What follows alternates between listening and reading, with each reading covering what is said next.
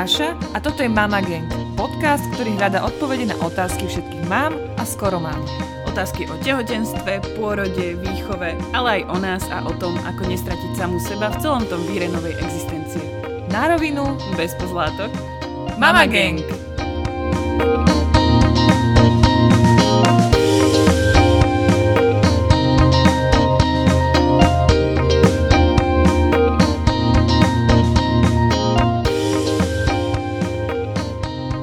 Čau Daši. Čau Adel. Dnes vás čaká diel o inklúzii, ale nie len o inklúzii podľa mňa, aj podľa mňa aj o takom eh, vedomejšom prístupe k rodičovstvu a k ostatným rodičom. A aj, áno, aj o takých náročných rozhovoroch na rodičovských združeniach, akože super, kam sa ten rozhovor zamotal, bude sa vám to páčiť. Eh, K začiatku školského roku myslím si, že úplne ideálny rozhovor a je to s riaditeľkou Woodpapu Žanet Motlovou. No a my sme Žanet uh, už dlhšie zvažovali a úplne nám zahrala do karát vlastne naša spolupráca s nadáciou Volkswagen Slovakia, ktorá tiež sa venuje téme inklúzie. A Žanet eh, Motlová je práve odbornou garantkou eh, ich projektu Naša inkluzívna škola, takže sme si povedali, že to takto spojíme príjemné s užitočným a tému inklúzie, ktorú uh, žijeme, ale uvedomili sme si, že v podcaste sme ju vlastne takto komplexnejšie ešte neotvorili, tak sme ju dnes otvorili a veľmi do Korán. Takže uh, to bude ten rozhovor dnešný a ešte predtým, než uh, sa pustíme do toho rozhovoru s Žanet, tak my sme pre vás nahrali aj taký mikrorozhovor s Lenkou Holešovou, ktorá je správkyňou nadácie Volkswagen Slovakia. A ak by ste mali chuť ho rovno e, preskočiť, že je to taký akože rozhovor, e, promo rozhovor, tak e, vôbec to nie je pravda, pretože my sme sa v tom rozhovore s Lenkou rozprávali aj o tom, ako deti učiť inklúzii, možno aké možnosti máme my ako rodičia, ak chceme pomôcť našej škôlke, škole v tom, aby inklúzia sa stala aj ich základnou a hlavnou súčasťou. Takže to si vypočujete ešte predtým, než skočíme do rozhovoru so Žanet. A my tu, ako počujete, máme Daniela, ktorý tu má strašne super milou stolček, taký hračkarský. A sme mu ho sem zobrali, že veď on sa tu pritom prehrajka a je pritom strašne zlatý. Úplne by som chcela, aby ste ho teraz mohli vidieť.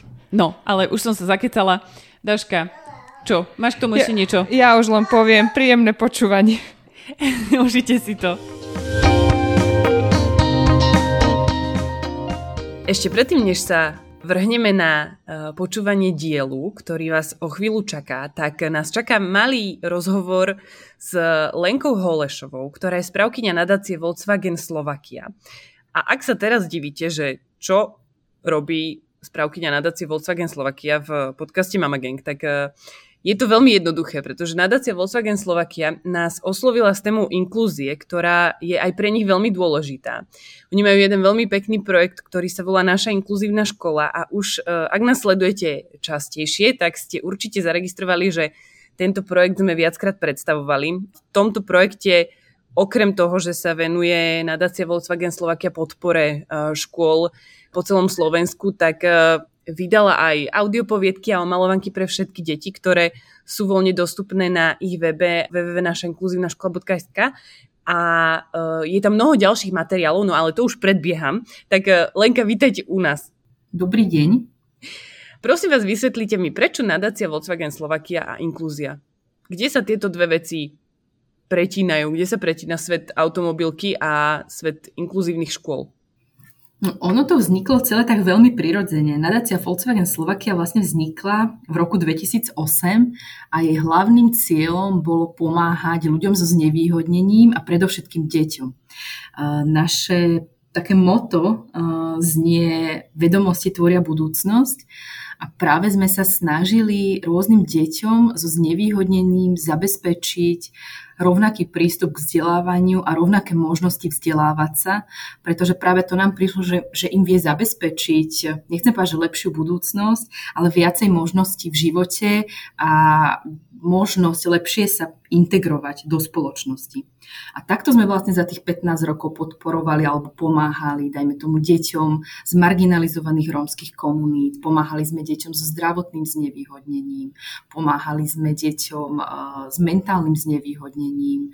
Uh, v posledných rokoch sme pomáhali deťom z Ukrajiny, aby sa dokázali lepšie začleniť do spoločnosti.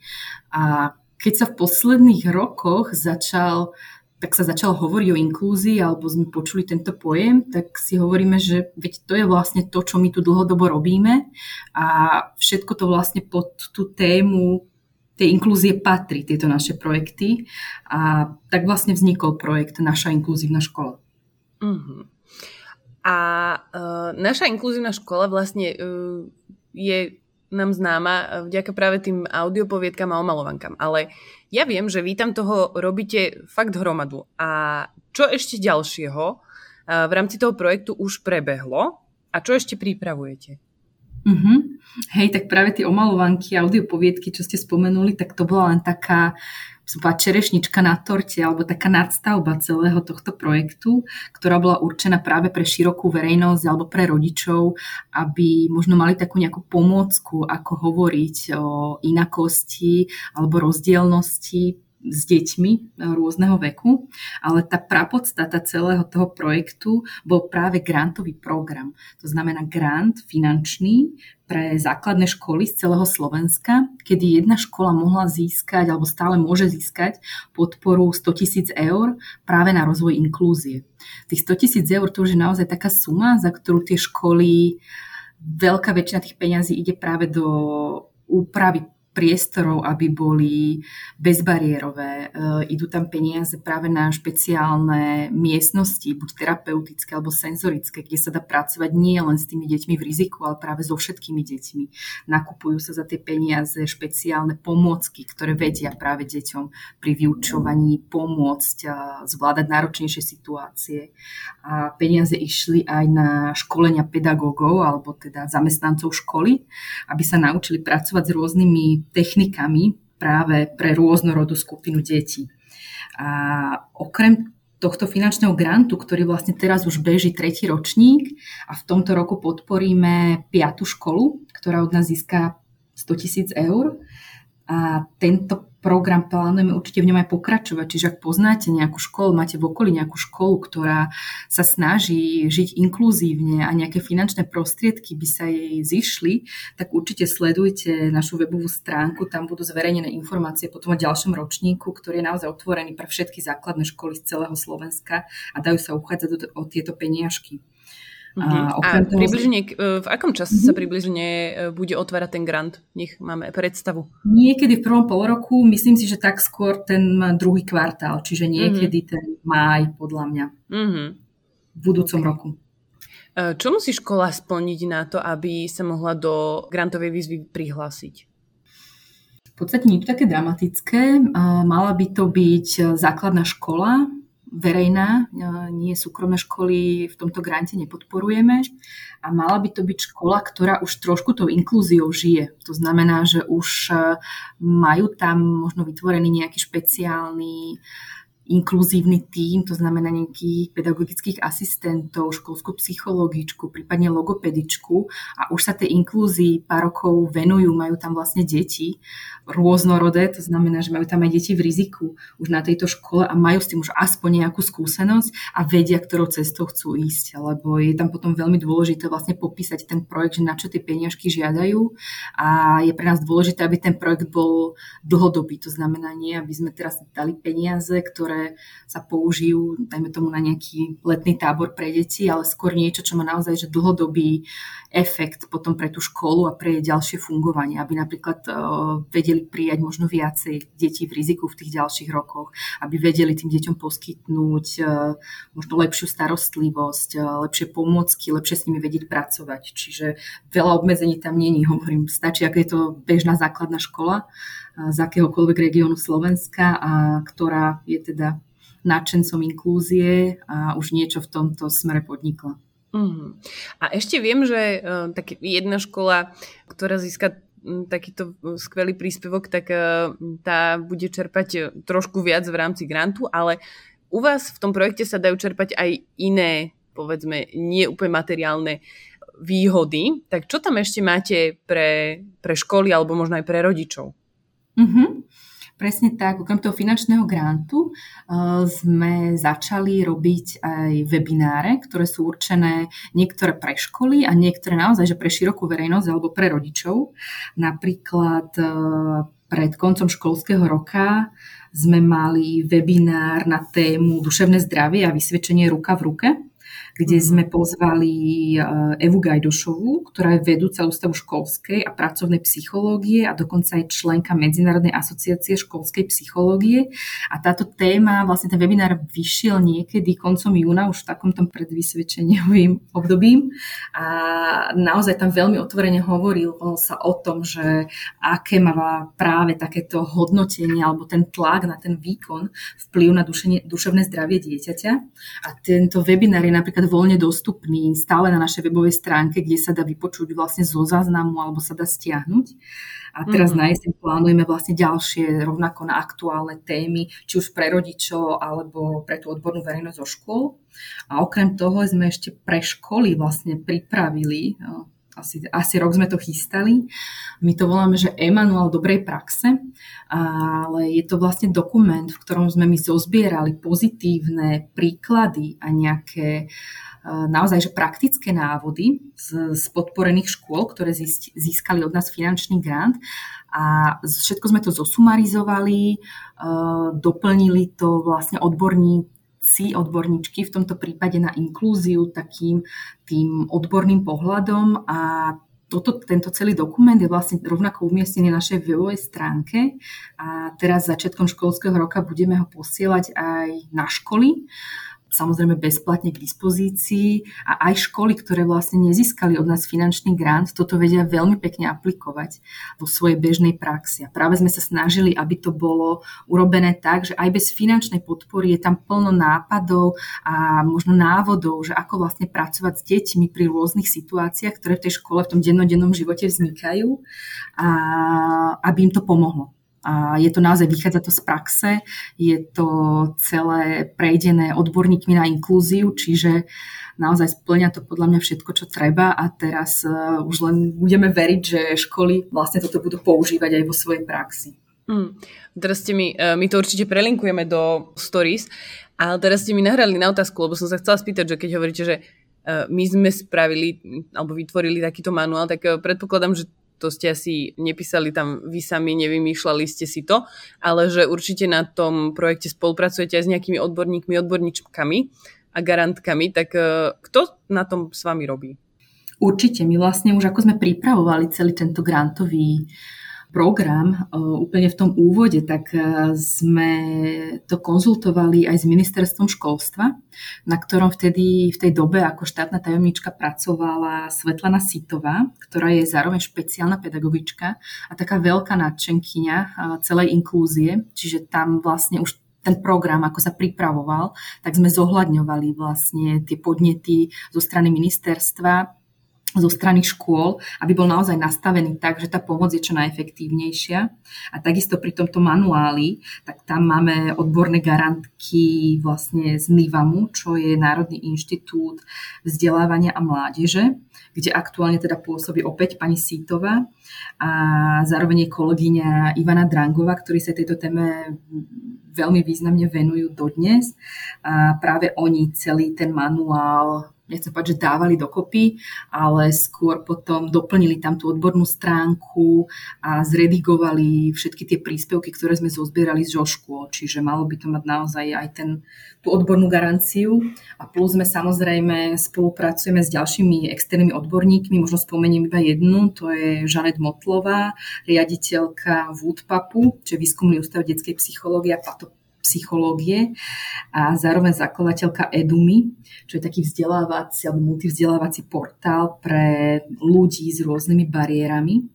A práve ona nám pomáhala pri tvorbe audioknižky, kedy všetky tie napísané audiopoviedky ešte pred nahrávaním vlastne čítala a boli tam niekedy aj také spätné väzby, ktoré sme naozaj že museli zapracovať, aby tie audiopoviedky e, splňali citlivosť toho jazyka, ktorý je pre inklúziu nesmierne dôležitý a zároveň, aby boli pochopiteľné pre deti tej danej vekovej kategórie, pre ktorú sú určené. Čiže za túto podporu aj za tie cenné podnety sme veľmi vďační. Ja musím povedať, že my tie omalovanky máme doma veľmi rady, lebo vlastne v tých omalovankách, okrem toho, že sú to omalovanky, tak sú tam aj také textíky, v ktorých je pekne vysvetlené, že a napísané práve naozaj inklúzii citlivým jazykom o všetkých možných uh, Eh, znevýhodneniach, s ktorými môžu deti eh, a aj dospelí žiť na tomto svete a v našej krajine. My si to veľmi radi aj čítame, že keď Marieta vymalováva, tak ja jej pri tom porečítam ten jeden, um, tú bublinku, čo tam je o tom napísaná. A je to naozaj veľmi vydarený projektík. A ešte mám na vás poslednú otázku, lebo my sme zistili, keď sme sa spojili, že my vlastne sme mali deti v rovnakej škôlke, ktorá teda už bohužiaľ nefunguje, ale ktorá sa veľmi intenzívne e, tiež inkluzí venovala. A viem, že aj vy sama tú tému veľmi riešite. Tak ma zaujíma iba tak, e, taký typ mami mamám, e, či máte nejaké obľúbené knihy alebo poviedky, pesničky, čokoľvek, čo na tú tému inklúzie doma u vás fičí. Hej, ja som na týmto aj dlho rozmýšľala, by som aj teda chcela, že nie som naozaj na slovo za tý odborník na inklúziu, čiže toto, čo tu hovorím, sú naozaj moje teraz fakt, že mamičkovské alebo moje subjektívne možno typy. Ale ja možno aj tým, že vlastne moja dcéra chodila od dvoch rokov do tejto Montessori škôlky, ktorá bola naozaj nastavená veľmi rešpektujúco, veľmi inkluzívne, tak som sa naučila jednu vec a to je, že tie deti treba hlavne prirodzene jednoducho viesť alebo sprevádzať tým životom. A preto aj pri tejto téme inklúzie ja sa skôr snažím reagovať na tie situácie, s ktorými sa stretávame a vysvetľovať ich, ako teraz možno na silu upozorňovať na veci, ktoré možno jej ani tou hlavou vôbec nejdu a vôbec ich zatiaľ ani nevníma. Má 5 rokov alebo bude mať za chvíľku 5 rokov. Takže keď sa s niečím stretneme, tak sa snažím vysvetliť vlastne o čo sa jedná a že samozrejme každá inakosť je úplne normálna, každý sme iný ale keď som sa o tom včera s cerou bavila, že idem, mám poradiť nejaké knižky pre detičky, kde sme sa vlastne rozprávali o takýchto témach, tak eh, mi doniesla dve, ktoré sa jej najviac páčili. Mm-hmm. tá prvá sa volá Domčeky sveta. Jej, no. áno, to je naša milovaná. Hej? Mm-hmm. No, toto, na tomto sme si fičali tak asi zhruba pred rokom a teraz, jak sme to včera vytiahli, tak sme si ju vlastne znova pozreli a je to vlastne taká v podstate obrázková knižka, a kde sú znázornené deti z rôznych krajín, myslím, že neviem, či z 20, 20 krajín z celého sveta a sú tam vlastne znázornené postavy tých detí alebo ľudí v takom tradičnom oblečení pre tú danú krajinu a je tam vždycky nakreslený aj domček, taký ten typický domček, v akom tie deti bývajú. A je to naozaj, že tie ilustrácie mi sa veľmi páčia je to podľa mňa veľmi pekne spracované a hlavne pre také menšie deti, ktoré ešte nevedia čítať, tak e, fakt musím povedať, že mali sme obdobie, kedy sme stále dookola čítali túto knižku a možno preto aj táto téma, že my sme od malička vlastne zvykli s malou cestovať, tak mi to prišlo také prirodzené jej ukazovať tie rôzne kultúry a preto ju to podľa mňa aj baví v tých knižkách. A tá druhá je už možno pre také deti v tomto roku, okolo tých 5 rokov. Volá sa to The Book of Cultures je v angličtine. A, tak mi Magdi povedala, že mami, ale povedz im, že toto musia v angličtine čítať, tak je v angličtine, ale napriek tomu je to niečo podobné. Sú tam zase deti, sú to 30 príbehov detí z celého sveta a je to práve o tej rôznorodosti, aj sa vlastne píše na tej knižke zozadu, že je to picture book to explore the cultures of the world and embrace diversity. A tam už ku každej tej krajine, spomeniem napríklad našu obľúbenú, my najradšej čítame o dievčatku, ktoré sa volá Hyba a je zo Sýrie, uh-huh. čo je taký komplikovanejší príbeh, lebo je to síce napísané detským jazykom, ale sú tam naozaj pomenované tie historické udalosti, ktoré sa v danej krajine stali, ale takým pozitívnym spôsobom a zároveň je tam potom, sú tam napísané také najobľúbenejšie veci toho daného dieťaťa z tej krajiny, že tu sa napríklad pýtajú, aké je najobľúbenejšie jedlo, aké pripravuje maminka, alebo aký dezert, ako sa povie ahoj v tom danom jazyku.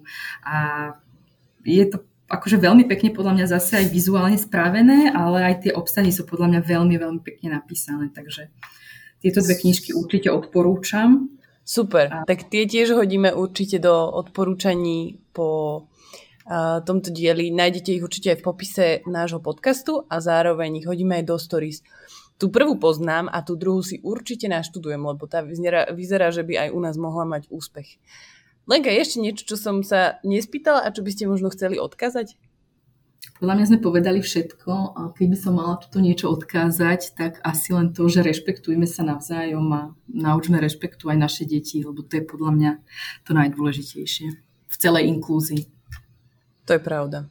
Tak e, ďakujeme. Toto bola Lenka Holešová, správkyňa nadáci Volkswagen Slovakia a vy už si užite náš ďalší diel. Ďakujem za pozvanie.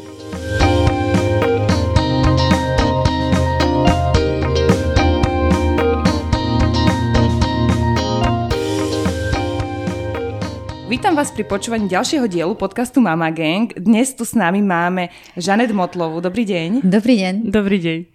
A Žanet je trojnásobná mama, ale už aj dvojnásobná babka, jak som sa teraz pred chvíľou dozvedela. A zároveň je to riaditeľka výskumného ústavu detskej psychológie a patopsychológie. A možno, ak vám toto nič nehovorí, určite vám niečo hovorí podcast Nahlas o deťoch, ktorý sme už niekoľkokrát zdieľali. A za tým práve stojí tento ústav, ktorý vlastne združuje mnohé odborníčky, psychologičky, aj sociálne pracovníčky, ľudí, ktoré sa venujú deťom. No a vy máte za sebou veľmi uh, veľa projektov zaujímavých a všetky, ja by som to tak akože združila, že tie projekty sa väčšinou týkajú rozvoja mladých ľudí. A my sme sa stretli, ja napríklad poznám dobre váš projekt Eduma, uh, od Edumy Živá knižnica, kde ako keby citlivujete spoločnosť cez príbehy ľudí s rôznym znevýhodnením. No a naposledy sme sa ale stretli zase pri trošku inom projekte. My totižto spolupracujeme s nadáciou Volkswagen a oni majú, vydali audio poviedky s názvom Poviedky pre všetky deti. To je v rámci projektu Naša inkluzívna škola. A tie poviedky sú aj na Spotify a vy ste vlastne garantkou tohto projektu. A inklúzia bude vlastne aj téma, o ktorej sa budeme dneska rozprávať. No, ale je toho kopec. Čo by sa dalo o vás povedať? Kopec sa dá nájsť na internete. Ale zaujíma ma, že či je niečo také, čo sa o vás väčšinou nepíše, a ja som to nepovedala, ale ste rada, keď to o vás ľudia vedia. Tak okrem toho, že v telefóne vyzerám vyššie. a málo kto vie, že, v, že, že mňa po, poháňa vpred napríklad naštvanosť. Mm-hmm. Že, že práve tá emócia toho hnevu a také nespokojnosti s niečím je vlastne to, čo ma poháňa vpred. A dozvedela som sa o sebe asi tak pár mesiacov dozadu, že, že je jedna emócia, s ktorou neviem pracovať. A to je bezmocnosť.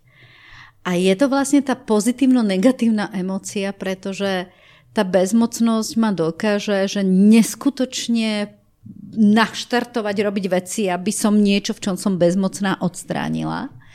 Alebo naopak ma dokáže tak paralizovať, že sedím a, a som z toho, že, že úplne zničená. Takže toto je napríklad niečo, čo som sa aj ja o sebe dozvedela iba nedávno a keď som sa tak spätne pozrela, že prečo vlastne za sebou mám všetky tie projekty, či už v Vedume, ktorú som založila, alebo vo Woodpape, kde riaditeľujem, alebo v čomkoľvek, do čoho som tak nejakým spôsobom namočená, tak je to práve preto, že asi tá bezmocnosť e, niekde v nejakom momente bola pre mňa taká, taká silná, že som e, vlastne mala potrebu neprizerať sa a zasiahnuť, aj byť v tom aktívna. Ja inak si myslím, že s týmito emóciami sa v materstve často stretávam. A ono je dobre využiť, lebo ten hnev to je energia. Hej. Áno, ono sa dá naozaj využiť, to je perfektné. Lebo keď, keď ste prázdna, je to také, že ten hnev vás ako keby naplní a vy máte možnosť vyvážať. Lebo keď ste prázdna, tak vy nemáte ani čo vyviesť. To znamená, že emócia, z ktorou sa nedá nič robiť, je apatia. A keď máme niekde v okolí človeka, ktorý je apatický, tak čo najskôr sa od neho vzdialiť a ak je v týme, tak ho vykoučovať, že mu bude úplne niekde inde lepšie než tam. Ale hnev je vlastne veľmi dobrá emocia na nejakú zmenu, na naštartovanie zmeny, lebo to aj doma tak máte, akože príde manžel a zabudne na nejaké výročie tak už to vidím, ak si poviem, och, ten môj manžel je taký super, taký fantastický, nikdy nezabudne. Čo ja by som len na ňom zmenila? Mm-hmm, no. Mňa musí nahnevať, hej, aby som teda niečo chcela zmeniť. Takže ten, ten hnev je dobrá emocia, a častokrát, keď sa objaví v rodine, v rodičovských zručnostiach, alebo keď je dieťa nahnevané, tak máme pocit, že to je zlé. Ale my len potrebujeme si povedať, že a presne túto emociu my môžeme využiť na to, aby nejaká zmena prišla a len to dieťa sprevádzať. To je krásne, akože že hnev je lepší vlastne ako apatia a to si, to si budem pripomínať na budúce, keď sa to stane. No a ja by som veľmi chcela využiť to, že vy ste tu, že vy ste vlastne odborníčka na vzdelávanie a máte toho veľa za sebou, zároveň máte deti a vnúčata. A ten začiatok školského roka je teraz a je to taká ťažká téma pre nás. Ako vy vnímate toto obdobie a máte pre nás a pre nejaké mami malých detí, ktorým deti nastupujú do škôlok a do školy, nejaké odporúčanie, ako toto obdobie čo najlepšie zvládnuť? Tvoriť vzťahy. To je asi to najkľúčovejšie. Ak som matka, potrebujem si vytvoriť vzťahy s učiteľom, potrebujem toho učiteľa poznať, potrebujem učiteľku poznať, potrebujem poznať prostredie, fyzické prostredie, kde to moje dieťa chodí do školy, potrebujem si čuchnúť toho, tej klímy v tej triede, potrebujem poznať tých rodičov a potrebujem veľa, veľa, veľa o sebe, o svojich deťoch, o svojej rodine rozprávať a vytvárať si tie, a, tie príležitosti na to, aby som mohla rozprávať a aby som mohla načúvať. Keď sa toto podarí, tak je to vyhraté, pretože tie problémy v tej triede budú, prídu a budú sa musieť riešiť.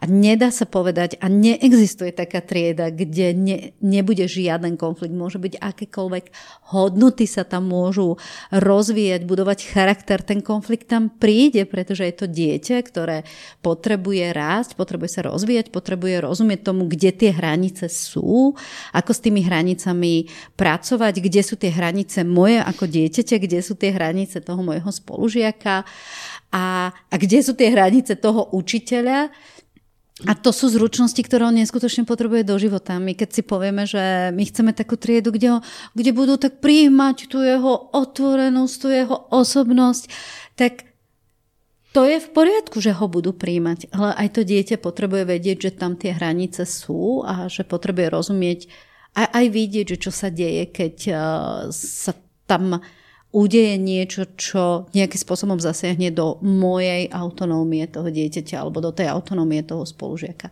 Takže keď tie vzťahy mám vytvorené, tak je to oveľa lepšie, keď ja tomu rodičovi zavolám, že počúvaj, prišlo mi dieťa domov a hovorilo o tom, ako som napríklad ja v triede riešila, že mami, uh, Romovia nie sú dobrí a ja nechcem byť Romka a a ja teraz som prekvapená, že čo sa stalo, pretože ešte pred pol rokom mi hovorila, mami, to je také super, že my vieme romčinu.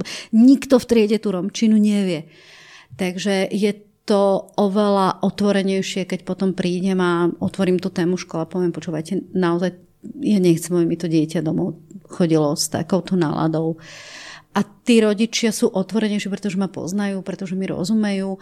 A keď dokážem sprostredkovať emócie, s ktorými moje dieťa domov chodí a keď dokážem sprostredkovať a popísať emócie, s ktorými ja ako mama pracujem, tak ten rodič rozumie emóciám. Nemusí rozumieť tomu problému, ktorý mám, ale rozumie tomu, čo ja prežívam, pretože tie emócie sú to isté. Rovnako vieme frustráciu, hnev, smutok, radosť, šťastie, to vieme, ako sa prežíva, poznáme to. Takže keď to dokážem, tak tým si ja dokážem zabezpečiť ten dobrý štart do toho školského roka. Ja som rada, že to hovoríte a mne to ešte pripomenulo tú jednu tému, že jedna vec je, že, že ako keby z pohľadu nás, nás rodičov zaujímať sa, budovať vzťahy a, a byť pripravený na konflikty. Druhá vec je, čo som teraz niekoľkokrát v poslednej dobe počula, je, že predškolské deti chodívajú aj na kružky a že normálne predškolské deti vyhadzujú s krúžkou, keď sa nevedia správať, vyrušujú v triede, alebo nezvládajú, alebo sú možno ostýchavé a nechcú sa na začiatku zapojiť, tak my normálne predškolákov, akože tie malé deti už vyhadzujeme s krúžkou a oni si týmto prechádzajú. Pre mňa je to ako keby neuveriteľná ukážka toho, ako my tým deťom nerozumieme a nevieme s nimi pracovať. No, jedna vec je, že ako rýchlo nám ide spoločnosť a napríklad keď si zoberieme, že kto E, kružky vedie. Záleží veľmi od toho, ako progresívny ten človek je, či doma vychováva tie deti alebo nevychováva, či nám nezastal a nezaspal v nejakej dobe. Takže vždy je, to, e, vždy je dôležité sa pozrieť, že kam to dieťa dávam, do akého kružku a vždy je dobré pôsobiť preventívne. Tá preventívna komunikácia nám zachráni 90% všetkého. Takže preventívne komunikujem. Počúvajte, moje dieťa je živé. Keď mu poviete, že bude tuto sedieť, tak nie je naučené. A viete, ja som aj rada, že nie je naučené sedieť, pretože nechcem dieťa, ktoré bude robiť to, čo mu iní kážu. Ja chcem, aby to dieťa počúvalo, čo tí ostatní robia. A tá preventívna komunikácia nám dokáže pomôcť tomu, že aj ten učiteľ, ktorý ešte nikdy to moje dieťa nevidel, a to je to dobré, že aby to počul predtým, než to moje dieťa zažije, pretože sa vlastne stotožní s tým, čo ja hovorím. Že ja mu vytváram, ako keby tým, ako ja popisujem, aké to moje dieťa je, tak mu vytváram obraz, v ktorom to moje dieťa žije a, a možno mi povie, že viete čo, ale asi u nás to nepôjde, a pre mňa je to v poriadku. To znamená, že ja to dieťa tam ani, ani neposuniem, ale hľadám niekoho, kto ten obraz, ako ja popisujem, je schopný prijať. A veľakrát sa stane, že práve aj ten učiteľ, a to aj v triede, to nemusíme hovoriť o krúžkoch, tak keď to dieťa prichádza do tej triedy alebo do tej komunity, do toho prostredia, do toho spoločenstva iných detí, tak vtedy ten uh, učiteľ, keď toto počuje, tak, tak si vlastne tvorí, že aha, že vlastne fajn. A teraz, keď to dieťa zrazu nesedí na tom jednom mieste, tak hovorí, aha, tak o tomto mama hovorila. A zrazu je to pre neho známe. To je ako keď máte strach, ohromný strach z niečoho nepoznaného a niekto vám povie, vieš čo, prídeš k tomu lekárovi, ako prvé, čo urobí, tak sa ťa bude pýtať takéto zvláštne otázky, nebuď prekvapený, odpoveda, je to je dôležité, prečo on to chce vedieť.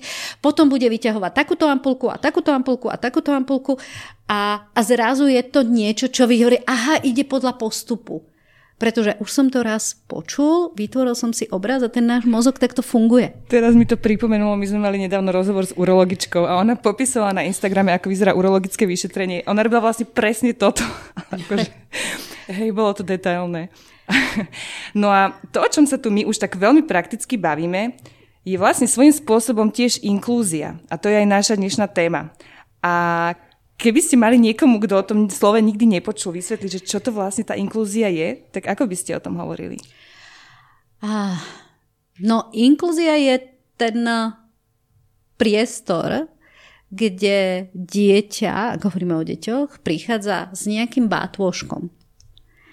A ten, kto tú inklúziu chce podporiť, vytvoriť, um, rozvíjať, tak chce vedieť, čo to dieťa v tom bátvošku má, ale neurobi to tak, že ten bátvoštek zoberie a povie daj mi ho a polož ho tuto na stôl a ideme ho otvoriť, ale nechá tie deti v tom, s tým bátvoškom sedieť a a podporuje, motivuje ich v tom, že aby ten batvoštek chceli rozp- otvoriť, pretože my chceme, my sme ohromne zvedaví, čo tam má. A keď otvorí ten batvoštek a teraz uh, nechá to dieťatko mentálne výklada z toho batvoška, čo tam všetko je, a, a vidí, že je tam niečo, čo to dieťa nechce vyložiť, lebo má strach, tak ho vie podporiť v tom, že tak poď, ja ti pomôžem a pozrieme sa, čo tu je. A to je tá inklúzia. Vytvoriť také prostredie, kde to dieťa nemá strach dať dolu ten batvoštek, otvoriť ho, vyložiť, čo tam má, vie, že ho nikto nebude súdiť a že aj keď je tam niečo, čo niekto iný v tom batvošku nemá, tak ten, kto tie deti sprevádza v tom prostredí, kto ich učí, kto ich vychováva, kto s nimi pracuje, tak ho motivuje v tomu, že, že povie, že wow, toto ja tu nemám, to je niečo úžasné, to by sme mohli o tom vedieť viac. A zrazu sa zmení ten narratív, že to, čo celý čas možno vonku počúval, že to, to prečo toto ty máš, ty prečo nedokáže sedieť, to ako sa na mňa pozeráš, prečo takéto slova používaš, tak zrazu ten, eh, ten sprevádzateľ, ten učiteľ, ten rodič, ktokoľvek, vytvorí tomu dieťaťu takúto hrdosť na to, že aha, ja to tam mám. A dokonca veľakrát sa stane, že niekto povie, že no dobre, ale keď to dieťa používa vulgarizmy alebo tam niečo je, tak to, čo ja môžem urobiť, je, že wow, tak takéto slova asi neúplne často počujem, pretože vieš čo, najčastejšie počujem takéto slovo, čo úplne nahrádza toto isté, lebo to používajú dospeláci. A zrazu dokážem aj to, že to dieťa tam má hodené v batvošku nejaké vulgarizmy, ktoré sú súčasťou jeho bežného života, lebo ich počuje, tak ja mu len ukážem, že áno, používajú to a väčšinou to používajú dospeláci a deti namiesto toho používajú toto. Takže napríklad, keď tam máš nejaké nejaké slovo, čo by teraz hovoril, že píp, tak je poviem, že napríklad ja používam, že do kelu, do prčíc, uh, alebo oh. Yeah. A, a funguje to. No a t- toto, keď to hovoríte o tom, že, že deti s batvoškami, tak uh, ono to znie tak, že však to by malo byť úplne samozrejme. Ale u nás to samozrejme nie je lebo my sa tvárime, že niektoré deti batúšky nemajú a niektoré deti majú a že tie, čo batúštek majú, by mali byť niekde inde. Prečo sa toho tak strašne bojíme? Každé jedno dieťa má batôštek. Každé jedno dieťa. Sú batôžky, ktoré sú viditeľné, a všetci ich vidíme, a sú batôžky, ktoré sú tie neviditeľné. Ale neexistuje dieťa, ktoré také batôžky nemá. Je dieťatko, ktoré a mohlo byť adoptované. Nikto nevidí, že mám túto batvoštek s nápisom som adoptované. Ale to dieťa ten batvoštek tam má. A je toto špecifikum. Ja potrebujem vedieť, či vie, že je adoptované, či nevie, že je adoptované. Za každým tým batvoškom toho dieťaťa sa skrýva ten batvoštek toho rodiča.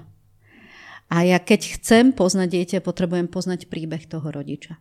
Takže ja, ak som učiteľka, tak prvé, čo ma zaujíma, je dieťa s batvoškom, ale ja viem, že do toho batvoška mu priložil niekto niečo práve z toho batvoška toho rodiča. Takže sú tie batôžky, kde dieťa nemusí mať žiaden viditeľný handicap, žiadne znevýhodnenie, nemusí riešiť žiadnu prekážku, ale rieši tam to, že ten rodič má nejakú prekážku. V tom batôžku toho dieťaťa môže byť to, že to dieťa každý deň sleduje doma, ako mama prekonáva rakovinu, alebo otec prekonáva rakovinu, alebo babka rakovinu. Môže tam mať nespracovaný odchod svojho škrečka, a to sú veci, ktoré ovplyvňujú, že každá takáto drobnosť pre nás môže byť veľká vec pre to dieťa. A sú tam tie bátvošky, ktoré sú viditeľné a to môže byť dieťa, ktoré, ktoré je autistické, s Downovým syndromom, ale môže tam byť dieťa, ktoré v tom bátvošku má dyslexiu, dysgrafiu, dysortografiu, poruchu pozornosti, poruchu krátkodobej pamäte. A Nevieme to na prvý pohľad. Na prvý pohľad sa nám zdá, že to dieťa je hlúpe. A prichádza dokonca... A deti dokážu byť veľmi úprimné a priame, takže my vieme, že nepovieme, že vieš čo, neúplne rýchlo ti to myslí, ale to, ten jeho spolužiak mu povie, ty si hlúpy. Lebo má, nemá také stratégie vytvorené ako my, že áno, sa to tak nepatrí. On to potrebuje rýchlo povedať. A pri tomto dieťa naozaj môže len to, že doma môže sa neskutočne dlho venovať tomu vzdelávaniu. Dokonca číta trikrát viac ako iné deti, ale ten problém je úplne niekde inde, pretože neviem, či viete, ale uh, tie kvalifikované odhady hovoria, že máme zhruba až 40% ľudí v spoločnosti, ktorí majú vývinové poruchy učenia, čo sú teda že dyslexia, dysgrafia, dysortografia, porucha krátkodobej pamäti, porucha pozornosti, porucha koncentrácie, dyskalkulia ale len 11% z nich je diagnostikovaných. To znamená, 11% z nich niekde s tým niekde chodí. A to, že máme také vysoké percento, je aj v dôsledku toho, že Máme veľmi veľa detí, ktoré zachraňujeme, dokážeme ich vo veľa skoršom veku zachrániť než predtým. To znamená, tam ešte nie sú dovyvinuté všetky funkcie, ktoré by boli potrebné. A tým pádom to dieťatko potrebuje čas a potrebuje taký špecifický prístup na to, aby sa všetko dovyvíjalo, pretože niekto môže povedať, že je to minus 3 mesiace, ale to nie je minus 3 mesiace. To je minus niekoľko rokov pretože to nie je o tom, že to dieťa sa narodí a my ho zastavíme. a dovyvíjaj sa. My mu dávame už ďalšie podnety, podnety, podnety. To znamená, že my od neho chceme, aby fungoval ako tie bežné deti, ale tá štartovacia čiara je niekde úplne inde. Takže tá, tá, tá téma tej inklúzie je rozumieť tomu, že každé to dieťa má nejaký batvoštek a niektoré dieťa s tým batvoškom ešte stojí na štartovacej čiare minus 20, niektoré minus 10, niektoré 0, niektoré plus 10, niektoré plus 20 a my im dávame rovnaké podnety. A keď im dáme rovnaké podnety, tak to dieťa, ktoré je minus 20, nikdy neuvidí tvár toho dieťaťa predtým. Pretože vždy mu vidí iba chrbat. Lebo keď všetci dostávajú rovnaké podnety, tak každý napreduje. A ten, ktorý je posledný, skúste niekedy niekomu bežať a vidieť mu iba na chrbát a nevidieť mu dopredu. A viete, že môžete ho dobehnúť iba vtedy, ak vynaložíte dvoj alebo trojnásobnú energiu ako ten predtým. A toto je niečo, na čo my nemyslíme, že, že to dobehnutie, tá inklúzia a rovnocenný prístup nie je to isté. Lebo niekto, kto má, alebo rovnaký prístup. Rovnaký prístup nie je to isté, pretože je tam potrebná rovnocenný a ešte pri tej rovnocennosti je potrebné aby si mnohí rodičia uvedomili, že, že áno, to moje dieťa možno nepotrebuje takú špecifickú podporu, ale môže byť špecifickou podporou pre to iné dieťa. Že keď sa to dieťa, ktoré je na plus 10, zastaví, otočí sa, dokráča k tomu dieťaťu, ktoré je na nule a pomôže mu ďalej, tak dokáže dostať také zručnosti pre život, pre jeho budúcu prácu, pre rodičovstvo, pre management, že si ten rodič ani nedokáže uvedomiť, že toto mu škola nedá v tom vzdelávaní, v tej edukácii. Tomu dá len tým, že ho naučí byť človekom. Takže aj dieťa, ktoré, kde tí rodičia majú pocit, že no ale ak tam je dieťa s, nejaké, s nejakou prekažkou, s nejakou znevýhodnenosťou, a ja mu poviem, že eh, alebo mám taký pocit, že keď niekto mu ide pomáhať, tak vlastne moje to dieťa nemá dostatok pozornosti, ktoré potrebuje. Tak keď je dobrý učiteľ v tej triede, tak dokáže práve tú, to plus 10, plus 20 využiť na to, aby to ešte posilne rozvíjal o niečo iné. A toto je tá inklúzia, to je tá práca s tou triedou. A rodičia, ktorí si uvedomujú, že čo to vlastne pre dieťa prináša, tak robia preto svoje dieťa a pre jeho budúcnosť niečo neskutočne silné, pretože robia z neho človeka. Okrem toho, že je múdry, bude aj ľudský. No ale Uh, vy ste nám vystrelili teraz asi 10 otázok našich, uh, ale to nevadí. To potom môžete rozstrihať. to, uh, nie, práve, že sa mi veľmi páči, akým uh, smerom ten uh, rozhovor ide a mm, ja keď sa pozriem na tú klasickú školu alebo tú klasickú triedu mm, v našej krajine, tak uh, tam vidím jednu pani učiteľku a proste x 10, 15, 20, 25, 30 niekedy detí a uh, nejaké osnovy. A niečo, čo sa musí stihnúť. Pravdepodobne. Čo pre tú pani učiteľku vlastne je nejaký záväzok. A viem si predstaviť, že pre ňu je vlastne ešte tiež celkom zásadný na nálož ďalšej práce, nejakým spôsobom začleniť do toho všetkého, do tých všetkých jej povinností aj inklúziu. Tak ako, mm, ako vie fungovať inkluzívne vzdelávanie bez toho, aby sme niekoho v tom systéme preťažili? No, Či už dieťa, asi, alebo teda dospeláka nejakého. Asi ten prvý možno narratív je ten, že ona ju nepotrebuje začleniť. Ona ňou potrebuje žiť. To, na to nepotrebujete nič extra robiť. Vy len potrebujete rozumieť, že tie deti tam prichádzajú s tými batvoškami a tie batvošky sú to, čo vám robí tú triedu. Tá trieda vám nevznikne tým, že posadíte dieťa do lavice. A áno, je mnoho učiteľov, ktorí vnímajú, že tie deti sú tie, ktoré prišli s aktovkami a niektoré prišli s batvoškami. A v tej triede sedia a majú robiť to, čo ten učiteľ hovorí a káže. A ja si myslím, že napriek tomu, že si myslím, že to školstvo je vo veľkom priekaku. Tak, my, my môžeme, u nás sa môžu aj tie píp slova. Dobre, takže napriek tomu, my že, to, dospeli. že to, že to naše školstvo je v takých veľkých sračkách, prepačte za výraz. Ja sa tak učím pracovať s tým, že to sú niektoré veci, ktoré ako riaditeľka Woodpopu by som nemala hovoriť, ale teraz si tu dovolujem povedať.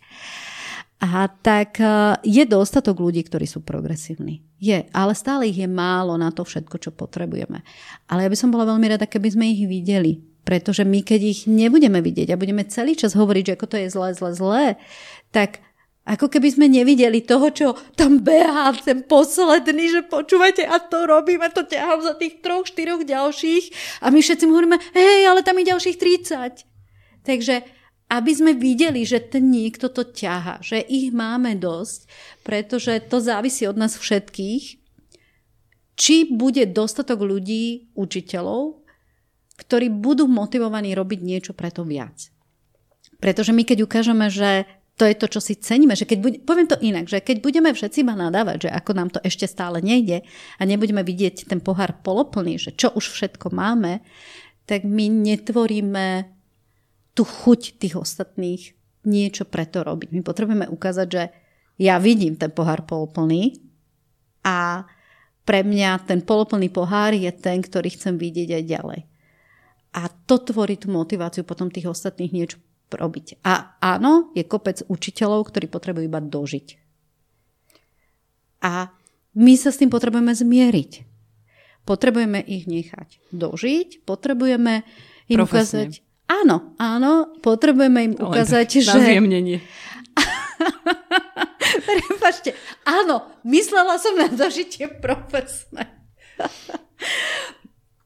Pretože my potrebujeme tých učiteľov nechať dôstojne profesne dožiť. Potrebujeme im ukázať, že napriek všetkému, čo sa nepodarilo deťom dať, tak niečo predsa len dali. Lebo každý jeden učiteľ tam niečo nechá. Nedá sa povedať, že je niekto, kto tam nechá, že nula. Alebo že nechá nula. Nie, niečo tam nechá a práve taký učiteľ, ktorému dáme tú dôstojnosť profesného dožitia, nám dokáže nebrániť, aby tí ostatní mohli rásť. A nezabije nám tú motiváciu v tej škole. Pretože my potrebujeme ukázať, že áno, sú učitelia, ktorí nejakým spôsobom pred 30 rokmi boli vzdelávaní, kde sa nehovorilo toľko o inklúzii, kde rodičia neočakávali, že sa to bude diať a kde sa nepredpokladalo, že tie deti budú tak rapidne osobnostne a rozvojové rásť ako teraz. Decka pred 30 rokmi potrebovali iné podnety než tie, ktoré máme teraz. Majú rovnaké potreby, ale majú iné podnety. A to je to, čo my potrebujeme rozumieť. Stále potrebuje to dieťa, aby bolo ľúbené, aby bolo prijaté. A čo ty myslíte, že rovnaké potreby, ale iné podnety? Že máte nejaký príklad? A každé dieťa potrebuje byť úspešné, akceptované, prijaté, ľúbené, uznávané, prínosné pre spoločnosť. Ale podnety, ktoré má a tá náročnosť, aby takúto potrebu dokázal naplniť, je diametrálne odlišná. Pred 20 rokmi nám stačilo, aby to dieťa a bolo slušné, milé, ústretové, pomáhajúce a aby sa dobre učilo. Teraz potrebujeme, aby malo taký krúžok, vedelo po anglicky, vedelo ešte ďalší jazyk a, a, a tak ďalej. Aj sa vedelo ozvať, ale aj posluchalo? Áno, a aby ešte aj vedelo kedy to má používať. Potrebujeme, aby vedelo online, ale iba v nejakej miere. Potrebujeme, aby bolo na mobile, ale iba vtedy, keď ho potrebuje na vzdelávanie a vyhľadávanie informácií. To znamená, stále mu dávame nejaké, nejaké iné, iné dôvody alebo iné, počkajte, hľadám to slovo, inú úroveň toho, čo on musí dokázať, aby tú potrebu naplnil. Uh-huh. A to, čo robí mnoho rodičov nesprávne, je, že dáva podmienku. My sme zabudli bezpodmienečne ľúbiť. Zabudli sme na to. My sme zabudli bezpodmienečne chrániť. My sme zabudli dávať najavo bezpodmienečnú, bezpodmienečnú takúto lásku. Hovorím, a keď toto urobíš, bude, a dostaneš toto. Keď toto urobíš, tak budem, veľakrát sa mi stane, že malé deti, pýtajte sa. Ale že, ja, že s dobrým úmyslom, že my chceme tie deti pripraviť na ten, na ten veľký svet. Ale tým vlastne podporujeme to, že to je norma. Že to začína byť norma. My ako keby podporujeme to, že mať tri auta je dobré. Nie je to, či ho potrebujeme, ale že ich máme. A to nie je v poriadku. My ako keby robíme ten rozptyl, že my keď nabehneme ako keby na ten vlak a povieme, že no ale to moje dieťa, keď tam nenabehne, tak to bude zle. Tak keď si to povie každý jeden rodič, tak to naozaj bude zle. Lebo potom urobíme vagóny vzadu a urobíme kopec detí, ktoré sa budú na ten vlak pozerať a povedia si, ja nemám ani šancu. Ten vlak, veď ten vlak nezastavil. Takže a, že to je to, čo si potrebujeme zvedoviť my ako spoločnosť, ale my ako spoločnosť potrebujeme dozrieť na to. My potrebujeme dozrieť a prijať fakt, že to naše dieťa nemusí byť až také múdre, v pohľade toho, čo spoločnosť za múdre považuje. Lebo ja si myslím, že každé jedno dieťa múdre je. Dovolte nám vyrušiť vás s krátkou reklamnou pauzou, pretože sme vám chceli pripomenúť, že ak to počúvate dnes, e, čo je 19. septembra, kedy vychádza tento diel, tak e, ešte máte 11 dní na to, aby ste zmenili svoju zdravotnú poisťovňu, ak to máte v pláne. A ja osobne to v pláne mám, ak ste sledovali naše storky, tak viete, že uh, som sa rozhodla aj s deckami prejsť uh, do zdravotnej poisťovne Union. A tá možnosť vlastne je iba raz ročne. Uh, môžete zdravotnú poisťovňu zmeniť iba raz ročne a ten termín, dokedy môžete poslať uh, prihlášku na prepoistenie je práve o pár dní na konci septembra 39. A platnosť toho nového zdravotného poistenia je potom od 1.1. nového roku, čiže 2024. No a uh, ono to prepoistenie vlastne trvá relatívne krátko, uh, určite trvá kratšie ako uh, to, koľko si budete trieskať hlavu pri uh, benefitoch, ktoré uh, by ste mohli využiť a nakoniec ich nevyužijete, nevyužijete, pretože vaša zdravotná poisťovňa ich neprepláca. A Prepoistiť sa oplatí aj kvôli viacerým benefitom, ktoré Unión zdravotná poisťovňa ponúka. A jeden z takých novších je, že poistenkyniam a ich poisteným bábetkám prispejú dokopy až 240 eur na plienky Pampers a vybrané produkty HIP a nám sa páčia ich ďalšie benefity, napríklad príspevky na očkovacie vakcíny, ktoré patria medzi nepovinné, vo výške 50 až 100% z ich ceny, príspevok 150 eur na zuby ročne, alebo deťom do 18 rokov vrátia všetky doplatky za lieky a dietetické potraviny bez obmedzenia, 150 eur na nadštandardnú zdravotnú starostlivosť o zrak alebo cytologické vyšetrenie, to je veľmi super, lebo ponúkajú metódu LBC, ktorá býva za doplatok a je to super prevencia rakoviny krčka maternice. Takže Unión zdravotná poisťovňa ponúka veľa benefitov a ak sa chcete k ním prepoistiť, teraz je ten čas, stíhate to ešte do 30. septembra. Konec reklamnej pauzy a užívajte si ďalej počúvanie podcastu. Mi napadá ešte, prepáč, tá, tá vaša metafora s tou dráhou, že ak niektorí sú popredu a tak, to ale funguje vtedy, ak máme ako keby jednu kategóriu, v ktorej všetky deti porovnávame. Hej, že napríklad ako keby ten školský systém, ktorý tu ako keby múdrosť alebo často len schopnosť zapamätať si nejaké informácie berie ako, ako keby prejav toho, čo chceme. Ale pokiaľ my si uvedomujeme, že tie dráhy sú rôzne, na ktorých tie deti môžu bežkať, tak aj to ich poradie tam je rôzne a môžu sa ťahať vzájomne. Všetky. Ja si myslím, že môžu byť na jednej dráhe. Uh-huh. Tie deti môžu byť na jednej dráhe, ale ten učiteľ, ktorý má tie všetky deti na tej jednej dráhe, potrebuje vedieť, čo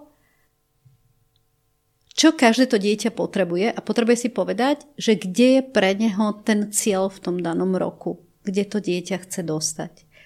Ale potrebuje odkomunikovať aj tomu rodičovi, že to vaše dieťatko naozaj začína na minus 20 a keď tento rok sa dostane sem, tak je to fantastické a, a budeme to oslavovať na konci roka, lebo urobil úžasnú robotu. On potrebuje zistiť, je to učím učiteľov, že a na zači- že ako, prečo je dôležité rodičovské združenie. Nie je to rodičovské združenie dôležité preto, aby som ja informoval, čo všetko idem s deťmi robiť, ale aby som zistil, aký obraz ten rodič o tom svojom dieťati má. A napríklad jedna veľmi jednoduchá aktivita je, na ktorú rozprávkovú postavičku sa vaše dieťa podoba. Ja cez tú rozprávkovú postavičku vidím, ako rodič to dieťa vidí. A vidím, či ho vidí, že vysoko, než je, oveľa vyššie, alebo nižšie. Lebo aj to sa zdá. To sa stáva. A ten učiteľ povie, že dobre, super, tak ja vám poviem o dva mesiace, ako ja vidím to vaše dieťa v škole. Potom si to porovnáme. A aj rodič, ktorý nevie pomenovať, na akú rozprávkovú postavičku, predpokladám, že teraz už sa mám myšlo v hlave, ano, že ja ako by ste, že ktorú, hej. Ja už som v tom, hľadám už postavičku. Presne, takže aj rodič, ktorý nevie pomenovať, príde domov a začne robiť to, že začne viacej sledovať to dieťa. A to je to, čo chceme. My potrebujeme, aby toho rodiča sme naučili byť rodičom. A to veľakrát je na učiteľovi, že ani nevieme, čo všetko učiteľia v rukách majú. Takže my keď ho naučíme byť pracovať aj s touto zručnosťou, tak ten rodič príde domov, začne to dieťa sledovať, na koho sa mi podobá, začne ho viacej počúvať, a lebo chce naplniť úlohu. On nechce byť ten, kto tú úlohu nenaplní. A to je to, čo môžeme urobiť. Môžeme urobiť opačne. Pýtať sa dieťaťa, dať mu domácu úlohu, zistiť na akú rozprávkovú postavu alebo filmovú postavu sa podobá tvoj rodič. A vtedy zistí, ako to dieťa toho rodiča vidí a zrazu vieme, čo robiť. To vzdelávanie ako také by mala byť iba, iba tak 50% toho celého času. To ostatné je výchova, lebo to dieťa potrebuje do života dve veci. A byť dobrým kolegom a byť uh, človekom, ktorý sa svojej odbornej práci rozumie. Keď bude iba dobrým odborníkom a nebude dobrým kolegom, ľudia nebudú chcieť s ním robiť. Na čomu tá odbornosť potom bude? A naopak, častokrát sa ľudia dokážu odborné veci naučiť, lebo sú v tom týme, v tom príjmaní. Takže a my potrebujeme vedieť, čo ten rodič o svojom dieťati v hlave má, ako ho vníma, či netreba tu jeho predstavu korigovať, a potrebuje povedať, čo všetko s tým dieťaťom budeme robiť. Že čo sú tie obrazy, ako tie obrazy zladiť. Ja viem, či teraz nerozprávam veľmi metaforicky. Nie, rozprávate super. Ja práve celý čas, ja som akože od začiatku toho podcastu vlastne taká paralizovaná, lebo nechcem sa, um, nechcem sa tou nejakou mojou otázkou uh, dostať do niečoho, čo my tu nevieme vyriešiť. Pretože vlastne veľa z tých vecí, ktoré hovoríte, je takých celospoločenských a je aj mimo našich schopností ako rodičov, učiteľov a možno nejakých výskumníkov alebo e, profesionálov ovplyvniť ich, pretože proste tá spoločnosť je aktuálne nastavená na to, že mhm. úspech je niečo iné ako to, o čom sa tu my rozprávame. Hej? Takže nechcem to e, posunúť do nejakého takéhoto rozhovoru. Ba, možno by som spravil najlepšie, keby som uh, nepoložila žiadnu otázku, iba vás nechala ten flow, lebo je perfektný. Ale aj tak to idem trochu rozseknúť, lebo by som sa chcela vrátiť k tej inklúzii ktorá nezahrňa iba tie a teraz som sa vás tu pýtala pred nahrávaním, že ako sa hovorí odborne tým normálnym deťom. Hej? Lebo také tie deti, ktoré majú batôštek, ale nie ho vidno, alebo je nejaký proste krátkodobý a tak ďalej. Potom sú tu deti, ktoré naozaj reálne sú buď na spektre, alebo sú to deti s nejakým fyzickým znevýhodnením, pre ktoré naozaj tá škola ako taká môže byť veľmi náročná a oveľa náročnejšia ako pre tie, pre tie deti, ktoré majú bežné prežívanie. Tak e, ako by to inkluzívne vzdelávanie v týchto našich podmienkach hm, mohlo fungovať a keď hovoríte o tých príkladoch dobrej praxe, tak poďme rovno aj na ne nejaké. Mm-hmm. No, myslím, že naše školstvo dokážeme posúvať vtedy, ak budeme chcieť od školy to, čo ju robí in. Pretože ak povieme, že hľadáme školu, ktorá má zavedené ranné kruhy, tak vieme, že už je to prvý krok k inklúzii. Pretože učíme sa pracovať s tým, že to dieťa príde do školy a ono to nie je tak, že takto lusknutím prsta on Zvonenie začne, zvončeka. presne, sadne a bude. On potrebuje sa naladiť na nový priestor. To je ako keď príjete z roboty domov a prvé, čo urobíte, nie je to, že začnete rovno variť. Si sadnete, urobíte kávu, alebo niečo, nejaký rituál. Každý z nás má nejaký rituál, niekomu trvá 3 minúty, niekomu trvá 10 minút, niekto potrebuje ísť iba doma na vecko. A je to ten svetlý bod, keď je sám so sebou na tom vecku a vyjde z toho vecka a môže fungovať. A toto je to pre tie deti, že my im dáme príležitosť preklopiť sa z toho, že je ráno, do momentu, že aha, začína nejaký proces. Tie ranné kruhy nám dávajú tú príležitosť porozprávať sa o tom, čo mám za sebou, aký som mal deň, byť dieťaťom. Nebyť študentom, nebyť žiakom. Byť dieťaťom, človekom v tej triede. A potom môžeme začať fungovať v bežných hodinách. To je prvý krok. Ak tam nie sú ranné kruhy, tak mám vysoký predpoklad, že tá škola nebude inkluzívna. A e, sú štátne školy, ktoré toto implementujú? Áno, je, je mnoho. Je mnoho, ale záleží to vždy od učiteľov a potrebujú si to vyžiadať. E, potrebujú trošku upraviť e, rozvrh napríklad a paradoxne najväčším problémom pri zavádzaní ranných kruhov sú samotní rodičia. Majú pocit, že oberáme deti o vzdelanie? Prvé, oberáme deti o vzdelanie, Uh, druhé, uh, potom nestihnú po obede kružky, keď sa natiahne čas. Potom taky inak jedia. Je to úplne zbytočné, v škole sa majú učiť, nemajú sa čo rozprávať. A toto je niečo, kde veľakrát sa riaditeľ, a ja som pri toho bola súčasťou, kde som musela rozprávať s radou rodičov, aby som ich presvedčila, prečo je dôležité mať ranné krúhy. O to viac, keď na tej škole bola šikana preukázaná že tie ranné kruhy majú čo do seba. To je prvé. Čím viacej rodičov bude chcieť ranné kruhy, tým viac príležitosti budeme dávať školám naozaj sa nad tým zamýšľať. Keď budeme mať ranné kruhy zavedené na väčšine škôl, tak je to ten prvý krok, kedy to dieťa sa môže cítiť človekom. A je to ten kolotoč. Druhé, a ešte je také veľmi zaujímavé, keď sa budete pýtať detí, čo ste na ranných kruhoch rozprávali, tak máte tému, o ktorej sa rozprávate po škole a nie je to téma, aké boli známky a tak ďalej. Že zrazu sa dozviete o tej škole oveľa viacej, než len to, že takáto bola známka, toto sme prebrali, také to bolo učivo.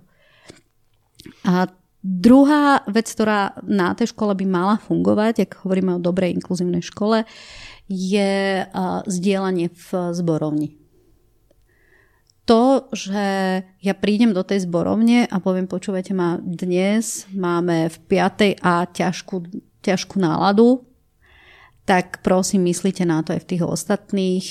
Uh, neviem, čo sa tam deje, ale vyzerá, že niečo detská riešia. Uh, tretia je, učiteľ si musí uvedomiť, že je súčasť tej komunity danej triede. Bez ohľadu na to, že je tam iba jednu hodinu do týždňa. Potrebuje cítiť, že je dôležitý pre ten proces učenia, ale potrebuje rozumieť, že sa od neho očakáva, že, nám, že bude súčasťou toho procesu. Ďalšie, čo sa v tej triede potrebuje urobiť, je diferenciácia v tej triede. A to je, že vnímať, že keď učiteľ povie, že máme 4 typy projektov a každý má rovnakú váhu, tak to znamená, že chce diferencovať. A nie, že znevýhodňuje nejakú skupinu v triede. A Čo to znamená? Uh, Čo to znamená v praxi? Teda v Napríklad uh, vysvetľujem učiteľom, že nemôžu dávať jednu domácu úlohu pre všetky deti. Uh-huh. Lebo to je domáca úloha buď pre jednotkára, alebo pre trojkára, alebo pre štvorkára, pre koho to je. Takže ja potrebujem dávať niekoľko typov domácej úlohy, ale dávam jeden cieľ, naplniť tú domácu úlohu a deti si môžu vybrať. Takže môže byť domáca úloha, kde ja chcem, aby deti naplnili rozhovor. A teraz poviem, že môžeš robiť rozhovor s nejakým úplne neznámym človekom vonku a urobiť aspoň 10 viet a dostaneš Ačko a, alebo dve Ačka, potom dost, keď urobíš rozhovor doma s rodičom a urobíš aspoň 10 viet, dostaneš tiež dve Ačka. A je to o deťoch, pretože tie deti, ktoré sú ambicioznejšie, tak chcú urobiť, áno, oni chcú urobiť s niekým cudzím. A ja vysvetlím, je to super, keď prídeš z niekoho cudzieho, to je takéto zručnosti rozvinieš, ale zase aj je veľmi dôležité vedieť doma rozprávať že dávam váhu každému a niekto môže urobiť rozhovor sám so sebou. Čo môže byť najťažšie. Presne tak, ale ak ja mám doma rodiča, ktorého doma celé dni nenájdem, ak mám rodiča, kde viem, že uh, asi mi nebude vedieť odpovedať na tie otázky, tak dávam nástroj tomu dieťaťu naplniť domácu úlohu. A to sú veci, ktoré sú veľmi zaujímavé, že my potrebujeme už preniesť tú inklúziu aj do toho, že diferencujem tú triedu a že si uvedomujem, že každé dieťa má rôzne limity, rôzne nástroje, rôzne možnosti toho domácom, domáceho prostredia a ja potrebujem dávať tie levely. Inak to je super, že na toto poukazujete, že čo si máme my rodičia všímať, lebo my sme všetci zažili tú školu pred 20-30 rokmi a tak toto nefungovalo a my často vlastne ako keby ideme na novo do mm-hmm. toho a vlastne si pamätáme len to, čo sme zažili my, ak sa o to nejak viac nezaujímame. Že super, že o tom hovoríte. A mňa ešte zaujíma, že v rámci toho projektu Naša inkluzívna škola od Volkswagenu, od nadácie Volkswagen, tak vy ste spolupracovali na tých rozprávkach, poviedky pre všetky mm-hmm. deti. Mhm. A tie sú krásne a pracujú vlastne, sú smerované na deti ale ja počujem, že veľa potrebujem pracovať aj s rodičmi, aj s deťmi, ale zaujíma ma, že, že ten, ten storytelling, veď vy ste v tom, akože asi neviem o nikom lepšom na Slovensku, kto by sa tomuto venoval, takže že aký má význam toto, rozprávanie príbehov, počúvanie príbehov, rozprávanie sa o inklúzii v celom tom našom vnímaní potreby. Keď pracujete s celým príbehom, dávate tam všetko. Dávate tam nielen tú pointu, ten záver, ale dávate celý ten obraz, čo sa dialo vtedy, keď. To dieťa, aj ten dospelý človek si vie vytvoriť, ten obraz si maluje. Ako keby, keď začne rozprávka, akákoľvek, akýkoľvek príbeh, akýkoľvek film, vy nemáte nič, len máte plátno. Lebo viete, že to bude príbeh, keď viete, že budete pozerať 1,5 hodinový, alebo poviete, že idete do kina na 3 hodinový, tak viete, ako veľké plátno si musíte urobiť. Takže máte plátno. A ten príbeh, keď je dobrý, tak vám urobí základné rysy a potom vám ho domaluje, potom tam dá farbu, potom tam dá úsmev a veľakrát sa stane, že keď robíte, ten, keď robíte dobrú rozprávku, tak to dieťa vám povie, že mne sa tie postavičky tam hýbu. A to je to, čo robí z nás, tých ľudskejších ľudí. A my ale pritom dostávame nielen tú informáciu, že ako sa mám správať, ale aj čo tí ľudia potrebujú. Takže veľakrát sa stane, že my dokážeme motivovať dieťa, alebo už len v tej kariérovej výchove ho smerujeme, pretože on povie, že ja chcem, robiť, ja chcem byť vedec. A vtedy poviem, že každý vedec niekomu chce pomôcť. Komu chceš pomôcť ty? Lebo veda je tu na to, aby nám pomáhala. A on sa začne zamýšľať, že aha, komu ja chcem pomáhať. A zrazu ho to smeruje. Pretože môže byť niekto v medicíne, niekto môže byť v psychológii, niekto môže byť technika, niekto môže byť, ja neviem, čo ma ešte nenapadá, architekt. Hej. A to sú, my nevieme, kým tie deti budú, keď výjdu z tej triedy, ale už tými príbehmi im dávame tú plasticitu toho života. Pretože my nevieme, nikto z nás nevie povedať, či naše dieťa raz nebude musieť a, alebo nebude mať niekoho vo svojom okolí, kto je nepočujúci. Alebo nevidiaci. Neviem, či viete, že 95% nepočujúcich detí sa rodí počujúcim rodičom.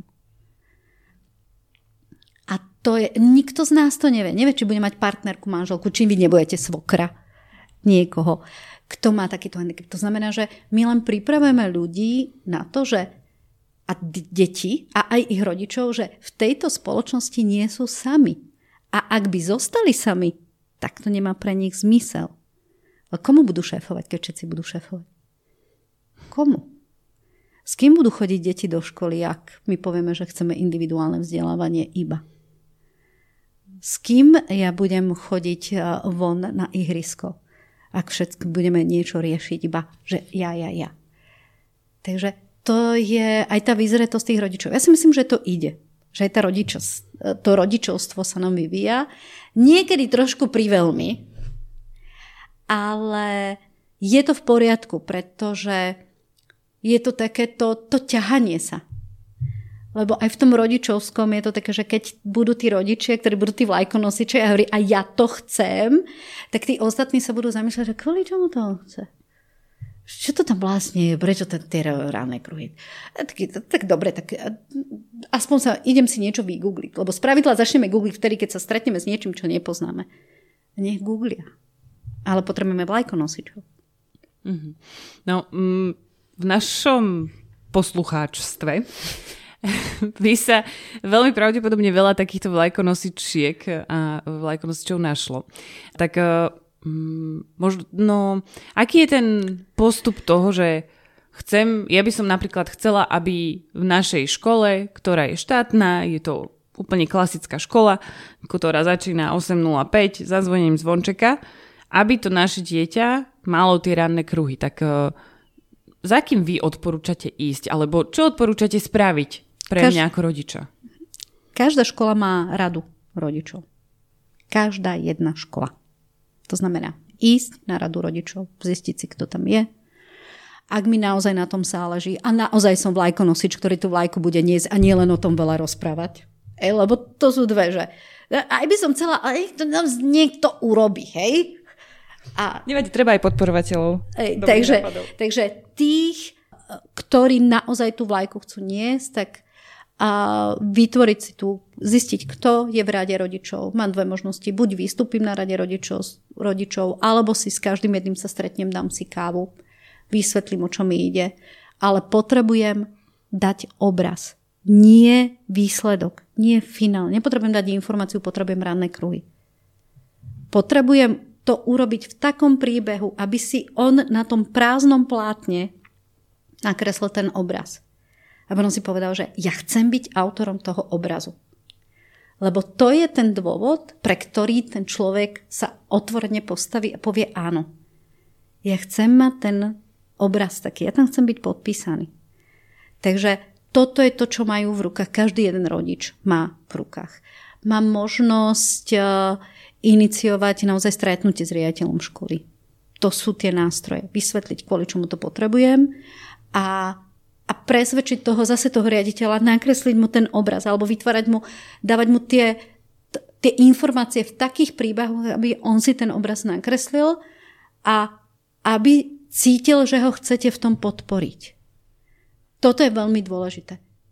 Ten riaditeľ v tom nemôže zostať sám že keď povie kruhy a zdvihne sa opozícia tých rodičov, takže sa tam postavíte a že pri ňom budete stáť a že poviete, že áno, je to dobré.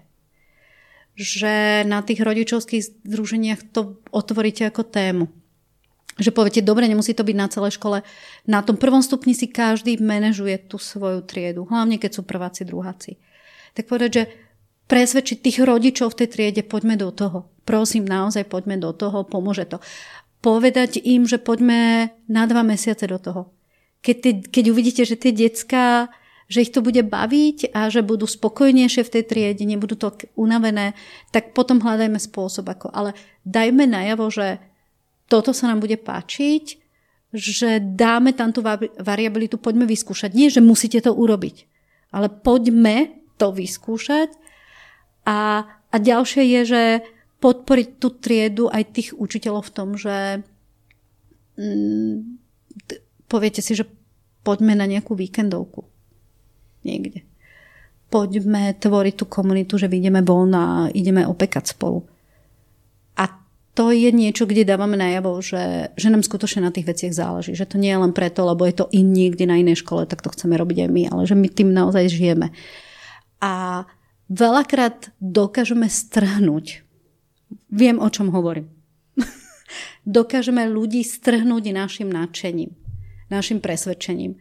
Že aj tí, ktorí tomu až tak neveria, tak už to urobia len preto, aby vám nechceli pokaziť radosť, lebo sa im páči ten obraz a to, čo vysielate.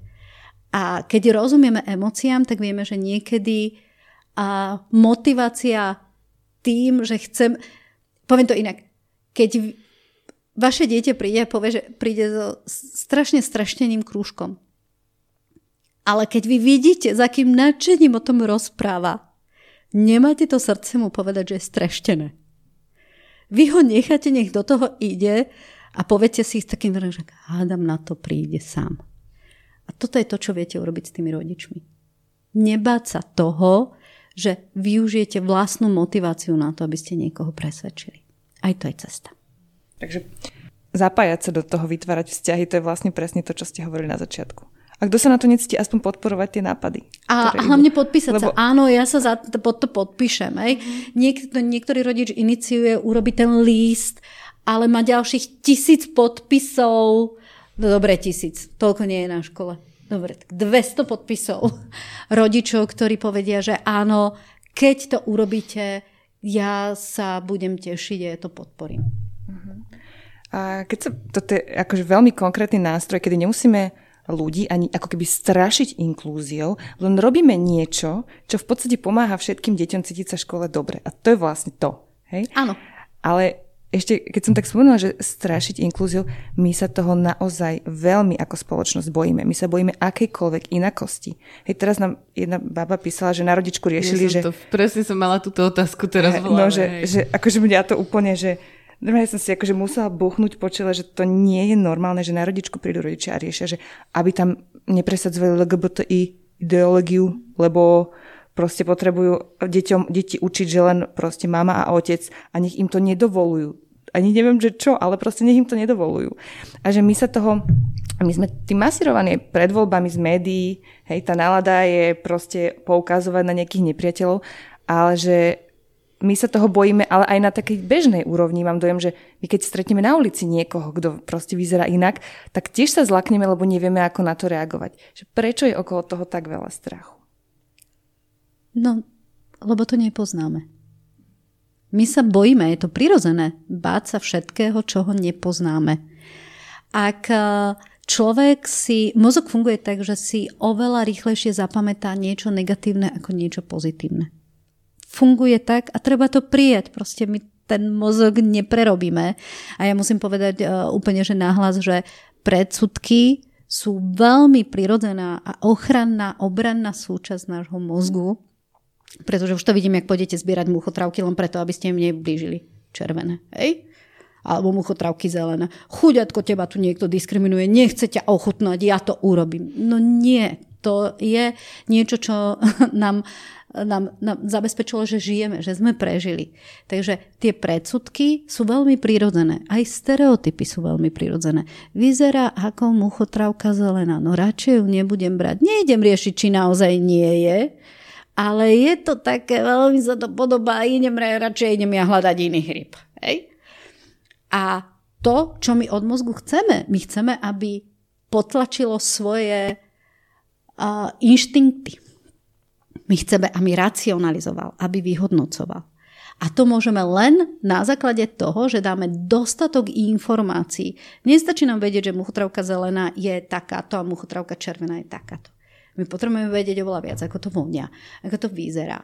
Môžem to chytiť do rúk, nemôžem to chytiť do rúk. Keď to chytím do rúk, čo mám potom hneď urobiť? Toto je to, čo my potrebujeme. My keď nebudeme edukovať, tak my sa z toho nedostaneme. Ten strach tu stále bude to je najlepšia téma. Najlepšia téma je manipulácia strachom pre rôznu politiku, pre všetko ostatné, pretože ľudia, ktorí sa boja, nebudú vyskakovať. Ľudia, ktorí sa boja, nebudú chcieť niečo robiť, nebudú chcieť byť inovatívni. Lebo so strachom súvisí menej odvážnosti. Nebudú chcieť experimentovať. Takže my keď chceme, aby sa ľudia toľko nebáli niečoho, tak im potrebujeme veľa, veľa, veľa rozprávať. A, a veľakrát sa stane, že niekto povie, že ale už ma to nebaví, už to toľkokrát omielam a vtedy sa len potrebuje vedieť, dobre, možno 300 ľudí to počulo, ale 700 ďalších nie. A príbeh je najprirodzenejšia forma, ako odovzdať nejakú informáciu, nejaké povedomie. Aktivizmus nie je dobrá forma, ako odovzdať informáciu a povedomie. A v tomto to je, že na ľudí, ktorí majú strach, keď príde rodič a povie, že ja mám strach z LGBT, nechcem, aby som to... Keď tam pustíte aktivistu, tak vám nepomôže. Len ešte viacej zabetonuje ten strach. Ale keď tam pustíte človeka, ktorý ide vysvetľovať, čo to vlastne všetko znamená a nie je tam štipka aktivizmu, len dáva informácie v príbehu, prinesie tam ľudí, tak ja viem povedať, že LGBT tému nie. Ale neviem povedať konkrétnemu človeka, človeku, ty nie. Lebo už to nie je iba téma. Už tam je tvár. Už je tam človek. Takže preto tie príbehy sú veľmi silným nástrojom a ja potrebujem vedieť, kedy potrebujem aktivizmus a kedy mi ten aktivizmus škodí. K tomuto e, som si teraz spomenula na to, čo povedal vlastne Roman samotný e, z teplárne po tom e, vyjadrení, až nejdeme sem úplne politiku ťahať, ale po tom vyjadrení predsedu KDH, keď povedal, že on nevidel na chodníku ležať ideológiu, ale on tam videl dvoch ľudí, ktorí boli uh, zabití. Tak uh, toľko len k tomu, ale tiež som presne rozmýšľala nad tým, že vlastne aj toto sa asi na tých rodičkách rieši a že vlastne my, my často prídeme do styku s ľuďmi, ktorí vlastne nielenže sú iní, hej, ale že aj tie veci vidia strašne ináč. A aj my dospelí potom máme vlastne problém s tou inklúziou, hej, že, že aby sme tam aj my na tých rodičkách nepôsobili ako tí nadradení, čo ja akože všetko viem, halo, a ja vám to tu idem vysvetliť. Mm-hmm. Lebo ja som si to načítala a ja robím takýto podcast a teraz vy ma počúvajte. Na začiatku som hovorila, za každým príbehom treba hľadať príbeh jeho rodiča. Za každým príbehom dieťaťa. A toto je to. Ja keď chcem vedieť, prečo sa to dieťa takto správa, potrebujem vedieť, čo je ten príbeh rodiča, čo, z čoho má strach, čo ho teší, čo ho naplňa, kedy sa cíti šťastný. A toto viete získať cez domáce úlohy. Dáte, pa, pani učiteľka na Slovenčine, najšťastnejší deň v mojom živote spýtajte sa rodičov, urobte s nimi rozhovor. Ak ste dyslektici, stačí video rozhovor. Ak nie ste, môžete ho napísať. A zrazu mám dva typy. Ako a keď sa rodič nechce ukázať na kameru, tak poďme to tak urobiť. Poďme z toho urobiť ešte výtvarný krúžok. Vyrobíme mu parochňu a oblečieme ho inak, dáme ho zo zadu, hráme sa so svetlom, zrazu už sme aj vo fyzike, keby ste chceli vedieť, lom svetla a tak ďalej. Takže také medzipredmetové vzťahy krásne urobíte, ale dozviete sa základnú informáciu, kedy je vá, rodič vášho dieťaťa šťastný a kedy bol najsmutnejší. Čo ho hnevá, Dieťa sa učí rozpoznávať, pracovať s emóciami, pretože keď tú tému prinesie, tak poviete, dobre, a keď je takto nahnevaný, ako mu vieme pomôcť? aby ten hnev bol menší. Mm-hmm. Takže je to len o schopnostiach učiteľa. Oni sa pomaly učia. Ale tú kategóriu tých učiteľov, ktorí boli vzdelávaní pred 30 rokmi, naozaj potrebujeme opraviť sa profesne dožiť. Pretože my nemáme toľko učiteľov, že keby sme aj teraz im dali predčasné dôchodky alebo výsluhové dôchodky, ako majú Policajti. baletky, dokonca dirigenti. Neviem, či viete, že dirigenti majú výsluhové dôchodky. Mm. Tak rôzne profesie majú výsluhové dôchodky. Ja si myslím, že učiteľia by mali byť prví, ktorí dostanú výsluhové dôchodky. A keby sme im všetkým dali a povedali, teraz to ideme vymeniť, tak nejde to. My medzi, my nemôžeme nabehnúť na budúcnosť bez toho, aby sme urobili most s minulosťou. Nevieme. Nedá sa urobiť, že jasná čiara, sek, to neexistuje, to je choré. My potrebujeme učiť, že minulosť a budúcnosť spolu súvisia a niečo, čo sa stalo v minulosti, nám, nás vlastne nejakým spôsobom niekam posnulo. Prečo je dôležité, aby sme sa učili o holokauste? Práve preto, aby sme, aby sme sa dokázali poučiť z minulosti. Takže veľa tých prepojení a nám chýba práve preto, že nebudujeme most. Ja už asi myslím, že sa blížime k záveru tohto rozhovoru. A na záver by som vám chcela položiť otázku, že čo sú také tri veci, ktoré by ste chceli, aby po tomto rozhovore zostali e, v hlavách, alebo možno aj nejak nakopli, motivovali, ale zostali ďalej žiť e, s tými, čo počúvajú tento rozhovor. Aby sa zamysleli, na, aké, na akú rozprávkovú postavičku sa ich dieťa podobá.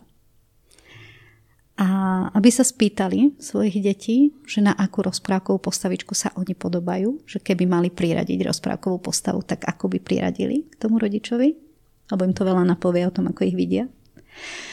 A dobre, keď potom budú chcieť veľa vína, tak kľudne nech si dajú, ale nech si dajú pozor na mimiku, aby z toho nebol to ako, lebo už sa stalo, že povedal tatino, teda dieťa povedalo mamine, že sa podobá na Cruelu. tak aby sa to nestalo, že ako to môžeš? Ale prijať to, lebo to je veľmi dôležitá informácia. Možno sa len páčia vlasy, alebo presne tak, to, že tam môže to, byť za tým príbeh. Presne, presne za tým môže byť príbeh. No a tretia vec, ktorú by som bola veľmi rada, aby rodičia, alebo tí, ktorí nás počúvajú, tak aby sa aby si dokázali povedať, že čo za batvoštek mám ja na pleci. A čo tam chcem pridať do toho batvoška a aby sa nebali batvoštek otvárať kdekoľvek. Či už sú to deti, tak v triede, ak sú dospelí, tak aby sa nebali ten batvoštek položiť aj v tej práci na stôl a hľadali ten spôsob, ako sa to dá. Super, ďakujeme. Toto bola Žanet Motlová z Výskumného ústavu detskej psychológie a patopsychológie. Ďakujem krásne. Ďakujeme.